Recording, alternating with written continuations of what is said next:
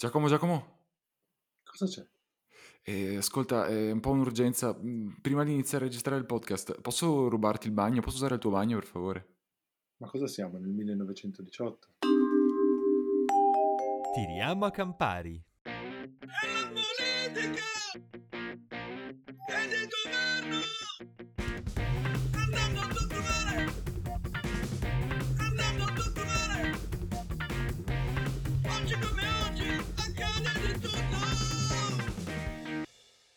Ciao a tutti, bentornati in una nuova puntata di Tiriamo Campari. Oggi riprendiamo un tema che abbiamo già trattato in alcune occasioni, anche se ovviamente oggi lo riprendiamo sotto un'ottica diversa, ovvero sia il rapporto fra pandemia da Covid e il tema delle ineguaglianze. Eh, lo faccio con Giacomo, ciao Jack, Ciao Alessandro. e lo facciamo con un ospite particolare oggi, vero Jack? Sì, oggi con noi abbiamo Sergio Galletta che è ricercatore all'Università di Bergamo e anche Research Fellow all'ETH di Zurigo. Ciao Sergio. Ciao ragazzi, grazie mille per l'invito. Sergio, eh, assieme al eh, collega Tommaso Giommoni, ha recentemente redatto un nuovo paper intitolato The Effect of the 1918 Influenza Pandemic on Income Inequality, Evidence from Italy, che traduciamo come l'effetto della eh, pandemia del 18 sulla disuguaglianza del reddito. Perché ha senso considerare questo legame tra la pandemia e un potenziale aumento della disuguaglianza? Perché dovremmo preoccuparci di, questa, di questo tipo di dinamica? Diciamo che tendenzialmente si possono identificare diverse ragioni per il quale una pandemia può avere un effetto sulla, uh, sulla disuguaglianza. Da un lato abbiamo una sorta di effetto diretto della pandemia che può essere eterogeneo a seconda del livello di reddito delle persone, quindi in questo caso stiamo pensando al fatto che individui meno abbienti potenzialmente Uh, hanno una più alta probabilità di essere dati o ammalarsi nel, nel momento in cui c'è, c'è, la pandemia rispetto a uh, individui più ricchi. Allo stesso modo possiamo anche aspettarci che uh, una volta che un individuo incontra la malattia, quindi viene infettato, la probabilità che lui sopravviva o reagisca alla malattia dipende dal livello di reddito della persona e questo è particolarmente importante, chiaramente eh, magari non oggi in paesi eh, sviluppati, ma può essere rilevante se pensiamo a secoli scorsi oppure a paesi in via di sviluppo. Quindi abbiamo tutti questi aspetti che sono relativamente eh, individuali, specifici ehm, della persona e poi vi è un aspetto un po' più macro che fa riferimento a come diverse classi di individui, diversi gruppi di individui affrontano una crisi economica. In questo caso sarebbe la crisi economica dovuta alla pandemia e questo può essere abbastanza simile a quello che si è visto anche rispetto ad altre crisi economiche che eh, le fasce più deboli, eh, le fasce relativamente eh, meno abbienti sono quelle più eh, influenzate negativamente da crisi eh, economiche. E in questo senso uh, uno spunto interessante di riflessione, magari anche da cui partire, anche se con qualche difficoltà, come poi ci spiegherai, può venire dalle lezioni del passato, giusto? Che è un po' l'oggetto del, del vostro paper. Assolutamente. Um, diciamo che nella letteratura economica o di, di storia economica ci sono diverse analisi uh, interessanti che um, coprono mh, le, le poche pandemie in realtà del passato e i risultati sono non sempre coerenti con quello che ho detto uh, uh, precedentemente. Uh, di fatto se pensiamo alla peste nera, che è una delle prime pandemie che vengono studiate in economia, in realtà quello che vediamo è che quella pandemia ha avuto un effetto di riduzione della disuguaglianza. Ci sono diversi studi del professor Alfani dell'Università di Bocconi che dimostrano che in realtà le zone in cui c'è stato un maggiore impatto della, della, peste nera siano quelle che poi alla fine abbiano avuto una riduzione della disuguaglianza nei secoli seguenti a, all'evento. Mentre se poi pensiamo invece a, all'influenza spagnola, che è quella che eh, studiamo noi nel nostro articolo, in quel caso eh, effettivamente quello che vediamo è che l'influenza spagnola sembra aver avuto eh, un effetto di incremento della disuguaglianza. Zone in cui l'influenza spagnola ha maggiormente colpito gli individui, sono state anche le zone in cui c'è stato un maggior livello uh, di uh, disuguaglianza negli anni a venire. Ecco, quello che io trovo interessante è che ci siano dei ricercatori che si spingono fino ai periodi della peste nera come ricerca. Uno dice ma cosa, cosa sappiamo dal punto di vista quantitativo? E invece, eh, grazie immagino a paziente lavoro di ricerca negli archivi, si possono anche fare eh, delle analisi appunto rigorose su cose successe quasi 700 anni fa oramai. Ma dacci qualche, diciamo, qualche minima nozione sulla pandemia eh, del 1918 per chi, come immagino la maggior parte dei nostri ascoltatori, non c'era al tempo. Cosa di come, come si è dipanato questo evento? Eh, sì, diciamo, iniziamo col dire che l'influenza spagnola 18 è stato un evento molto rilevante per quanto riguarda il numero di morti e il numero di persone infettate. Eh, se guardiamo i dati, eh, viene stimato che all'incirca 500 milioni di persone nel mondo sono state infettate eh, dall'influenza spagnola e all'incirca, anche qui stime chiaramente approssimative, tra i 20 e i 50 milioni sono le persone che sono morte eh, a causa dell'influenza spagnola. Giusto per dare una, un'idea della dimensione, considerate che se pensiamo al Covid oggi, al Covid-19, credo che i casi attualmente siano intorno ai 150 milioni e all'incirca 3 milioni di vittime, chiaramente anche questi sono un po' approssimativi, c'è sempre de- dell'errore nelle misure, però chiaramente è di molto inferiore rispetto a quello di cui abbiamo parlato prima per quanto riguarda l'influenza spagnola, considerando anche il fatto che il, il numero di abitanti attuali del mondo probabilmente è quattro volte quello dell'inizio del Novecento. Se poi consideriamo il caso specifico dell'Italia, sembra che l'Italia sia stato uno dei paesi più colpiti durante quegli anni, durante il 1918 e eh, se vogliamo capire un attimo perché questo è accaduto, bisogna un attimo tenere in conto eh, alcuni aspetti della uh, situazione italiana uh, dell'epoca. Un fattore, eh, perché come si dice in gergo, la sfiga ci vede benissimo, è che come sappiamo nel 1918 c'erano anche altre cose in ballo. Uh, mi riferisco evidentemente alla prima guerra mondiale, ma volevo chiederti, poi magari zoomiamo un attimo sul discorso guerra in generale. Quali sono le ragioni per cui l'Italia rispetto ad altri paesi è stata particolarmente colpita dalla spagnola? Allora, quello che abbiamo visto facendo riferimento a fonti storiche eh, principalmente è che eh, l'Italia, in gran parte d'Italia vi erano condizioni eh, igieniche non ottimali, quindi ad esempio bisogna considerare il fatto che un quarto della popolazione sostanzialmente non aveva acqua corrente uh, e allo stesso tempo era abbastanza normale uh, non avere accesso a fognature e avere bagni, servizi igienici uh, che erano condivisi tra diverse abitazioni o, o, o famiglie. Quindi questo è un primo aspetto. Il secondo aspetto è che di fatto a differenza di quello che è accaduto adesso uh, con il Covid, è che allora ci furono veramente eh, pochi uh, interventi pubblici coordinati a livello nazionale. Quindi quello che siamo riusciti a, verificare ancora attraverso fonti storiche è che sì, magari abbiamo, si, si, nota che qualche comune ha implementato qualche, qualche legge che cercasse di limitare eh, l'aggregazione delle persone, però a livello nazionale non c'è stata nessuna tipologia di legge che cercasse di contrastare quello che spesso si, eh, o almeno quello che sappiamo essere una caratteristica tipica che porta alla diffusione del virus, cioè il, l'assenza di distanziamento uh, sociale. Quindi ancora nel 18 la zona gialla, arancione, rossa uh, non se l'erano ancora inventata, non c'erano i DPCM. Esattamente. Eh, una cosa interessante in realtà che, eh, che abbiamo visto, almeno alcuni storici tendono a, ad enfatizzare, è che l'assenza di intervento poteva anche essere connessa col fatto che non si voleva, per così dire, far innervosire la popolazione in una situazione in cui già si veniva da tre anni eh, di, eh, di guerra. Quello che chiameremo elephant in the room, qui oltre Manica, cioè la cosa di, che davvero non abbiamo ancora toccato è il ruolo della prima guerra mondiale nella trasmissione di questa eh, pandemia. Ecco, qual è stato eh, questo ruolo? La prima guerra mondiale ha avuto un ruolo importantissimo nella diffusione eh, dell'influenza spagnola. Eh, ancora facendo riferimento a, a, fonti storiche, quello che viene spesso indicato è che eh, in realtà l'influenza spagnola è stata portata in Europa dall'America eh, nel momento in cui l'esercito americano nella primavera del 18 salpa dall'America e arriva in Europa per aiutare eh, gli alleati campo, sul campo di, eh, di, battaglia.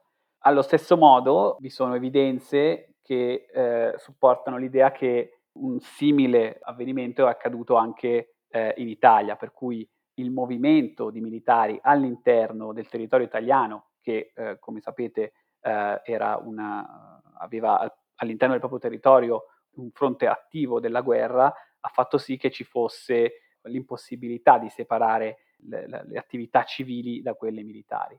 Ancora, eh, l'idea è che i militari sono, come dire, un vettore di trasmissione eh, della malattia e alcuni ritengono addirittura che appunto i primi casi di influenza spagnola fossero stati identificati in qualche eh, reggimento americano appunto su suolo americano.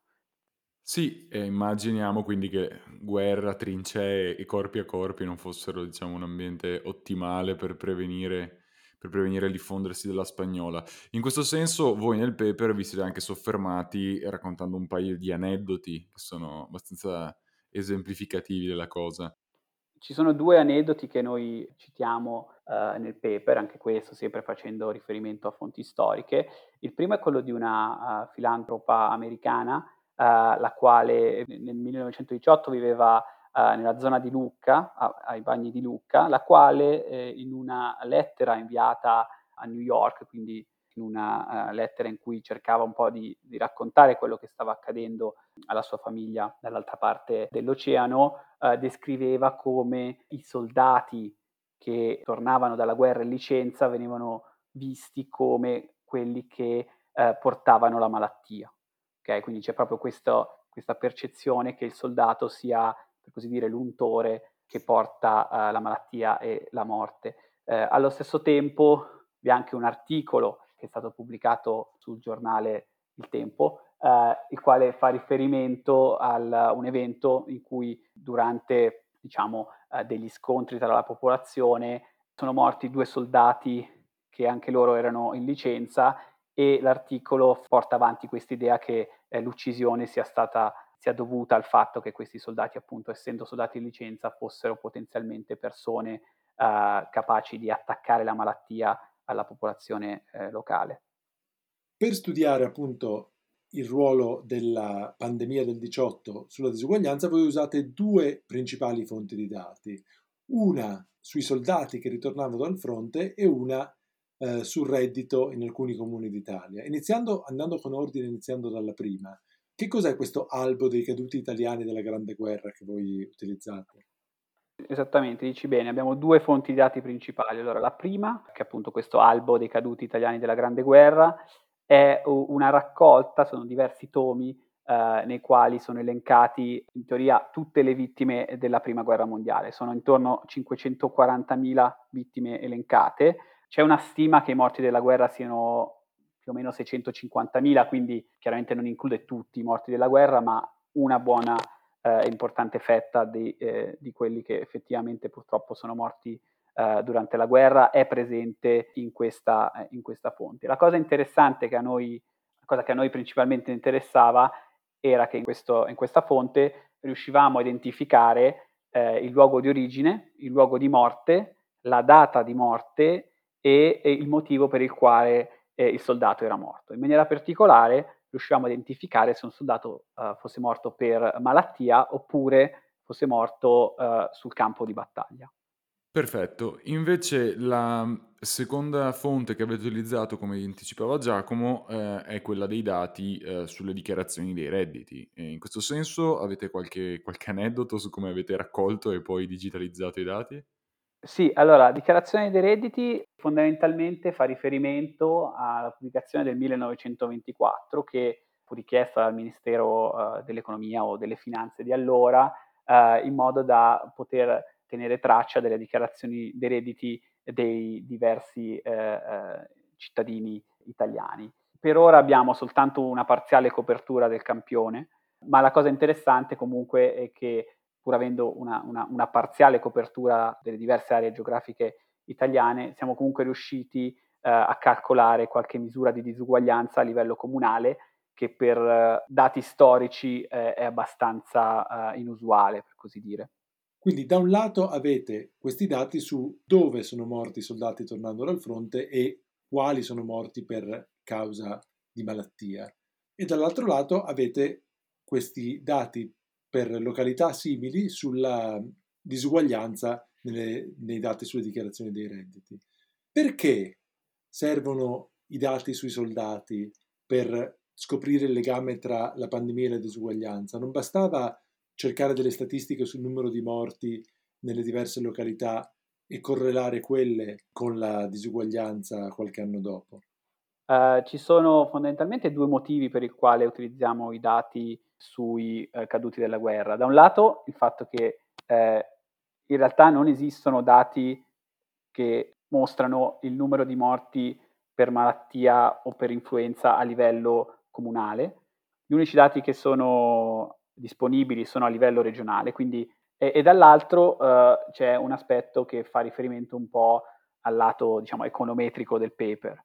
Come è spesso il caso, uh, quello che noi economisti cerchiamo di fare è trovare una sorta di causalità tra variabili o comunque tra eventi e se avessimo usato, uh, per ipotesi, se anche avessimo avuto i dati sulla mortalità, la semplice associazione tra questi dati e la disuguaglianza non ci avrebbe permesso di avere una evidenza causale. Perché questo? Perché di fatto uno si potrebbe aspettare che potenzialmente in zone dove c'è una maggiore disuguaglianza, magari queste stesse zone eh, presentano anche di per sé un più alto rischio di infezioni per, eh, per, la popolazione e quindi in qualche modo avremo una sorta di eh, causalità eh, inversa. Eh, allo stesso modo ci si potrebbe aspettare che ci sono caratteristiche eh, dei comuni che sono predeterminate rispetto um, all'arrivo dell'influenza spagnola, che sono correlate sia con uh,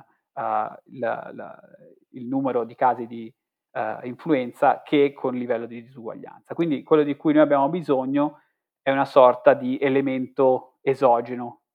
Quello che abbiamo è sostanzialmente un soldato che arriva nel proprio paese d'origine eh, dopo essere stato nel suo reggimento per qualche mese e quello che fa porta la malattia nel comune. Il fatto che lui porti la malattia nel comune in qualche modo non è correlato con caratteristiche che possano uh, ritenersi correlate con la uh, persistente disuguaglianza di quel comune. Per vedere se ho capito bene, il concetto è Premesso che avevate bisogno di un livello di granularità superiore ai dati esistenti a livello geografico, prendere, anche ci fossero stati, prendere i dati a livello geografico avrebbe rischiato, avrebbe presentato il rischio di non capire se era nato prima l'uovo la gallina, cioè se era il soldato che portava il contagio o se già le caratteristiche di diseguaglianza del singolo comune o del singolo luogo avessero favorito il contagio, poi la diseguaglianza, eccetera. Mentre avete preso un elemento vergine, cioè il soldato che ammalato rientra a casa dal fronte, e avete quindi studiato il comportamento e le conseguenze in termini di diseguaglianze di quell'area uh, in questo modo, quindi non, non c'era nessun rischio di, di, di, di, concatenazioni, insomma, di fattori, per usare termini sicuramente non tecnici, ma...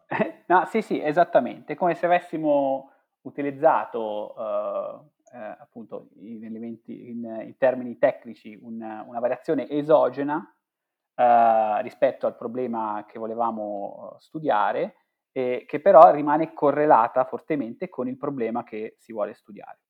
Un po' la, la, quello che questo tipo di, di approccio econometrico diciamo, cerca di fare è simulare come se ci fosse quasi un esperimento. Ovviamente non puoi randomizzare il numero di persone che sono infette, però in teoria vorresti farlo, quindi la tua approssimazione dell'esperimento è con una certa componente di, ca- di casualità i soldati che ritornano dal fronte sono infetti e questa probabilità che loro siano infetti non è correlata con le caratteristiche del comune, quindi ti permette di, di studiare un effetto causale invece che solo una correlazione che sappiamo non essere causazione. Detto tutto ciò, parlaci brevemente de- dei risultati che trovate. In sostanza trovate che effettivamente i comuni che sono stati più colpiti da questa diciamo, pandemia del ritorno dal fronte finiscono per avere una maggiore disuguaglianza 5-6 anni dopo nel 24. Quanto grande è questo effetto che trovate? Per eh, capire più o meno quanto è stato l'effetto che abbiamo stimato, proviamo a considerare eh, due gruppi di comuni distinti. Un primo gruppo di comuni in cui eh, vi è stato almeno un soldato ritornato dal fronte morto per malattia e un altro gruppo di comuni nei quali non vi è stato nessun soldato morto per malattia di rientro uh, dal fronte. Quindi, per così dire, abbiamo un gruppo di comuni con uh, un alto livello di influenza spagnola e uno con un basso livello di presenza di influenza spagnola. Okay?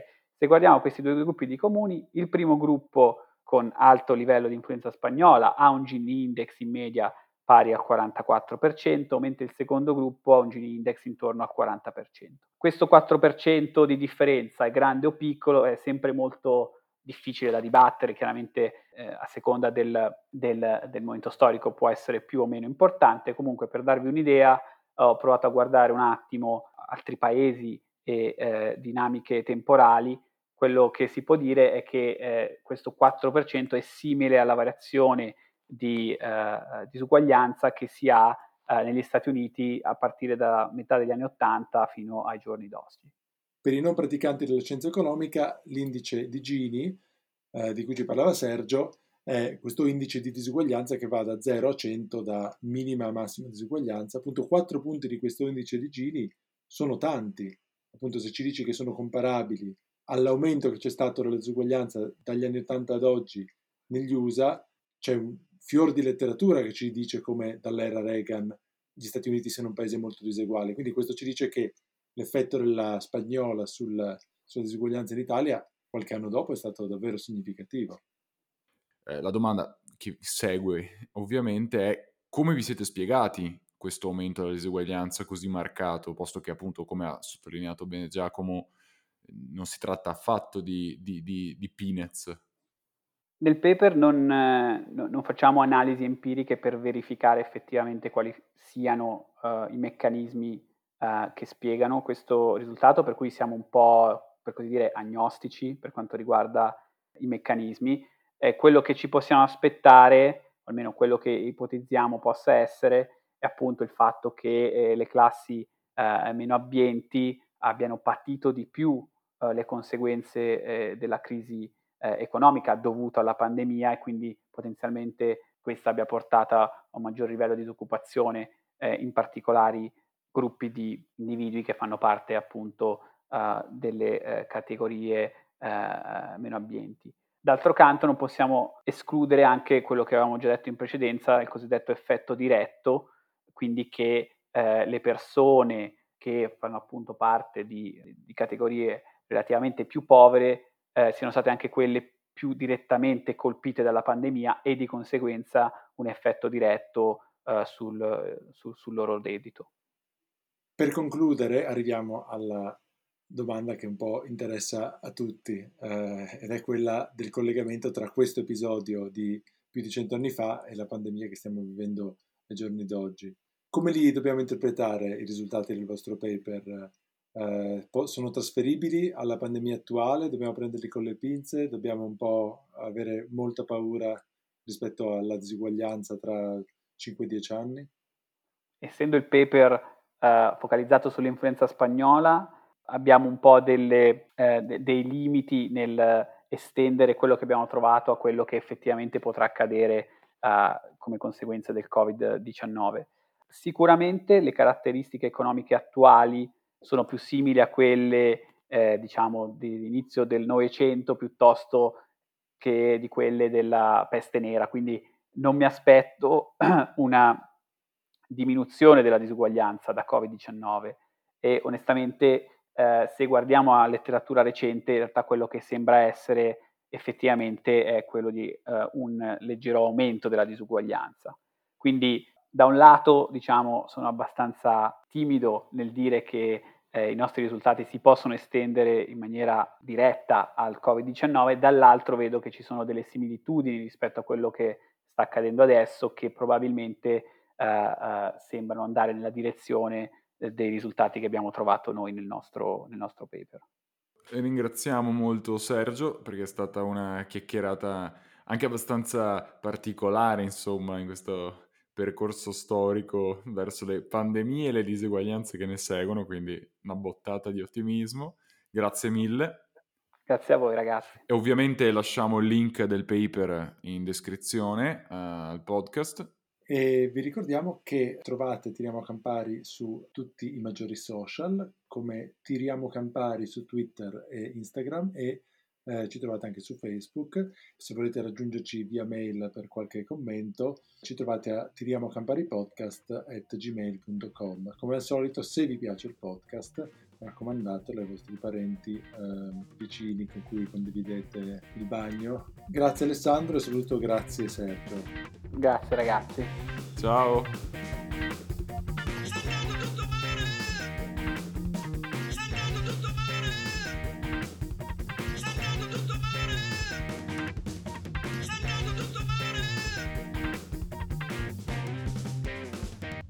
Arriviamo al punto, in conclusione arriviamo alla domanda che interessa a tutti, cioè siamo fottuti oppure no?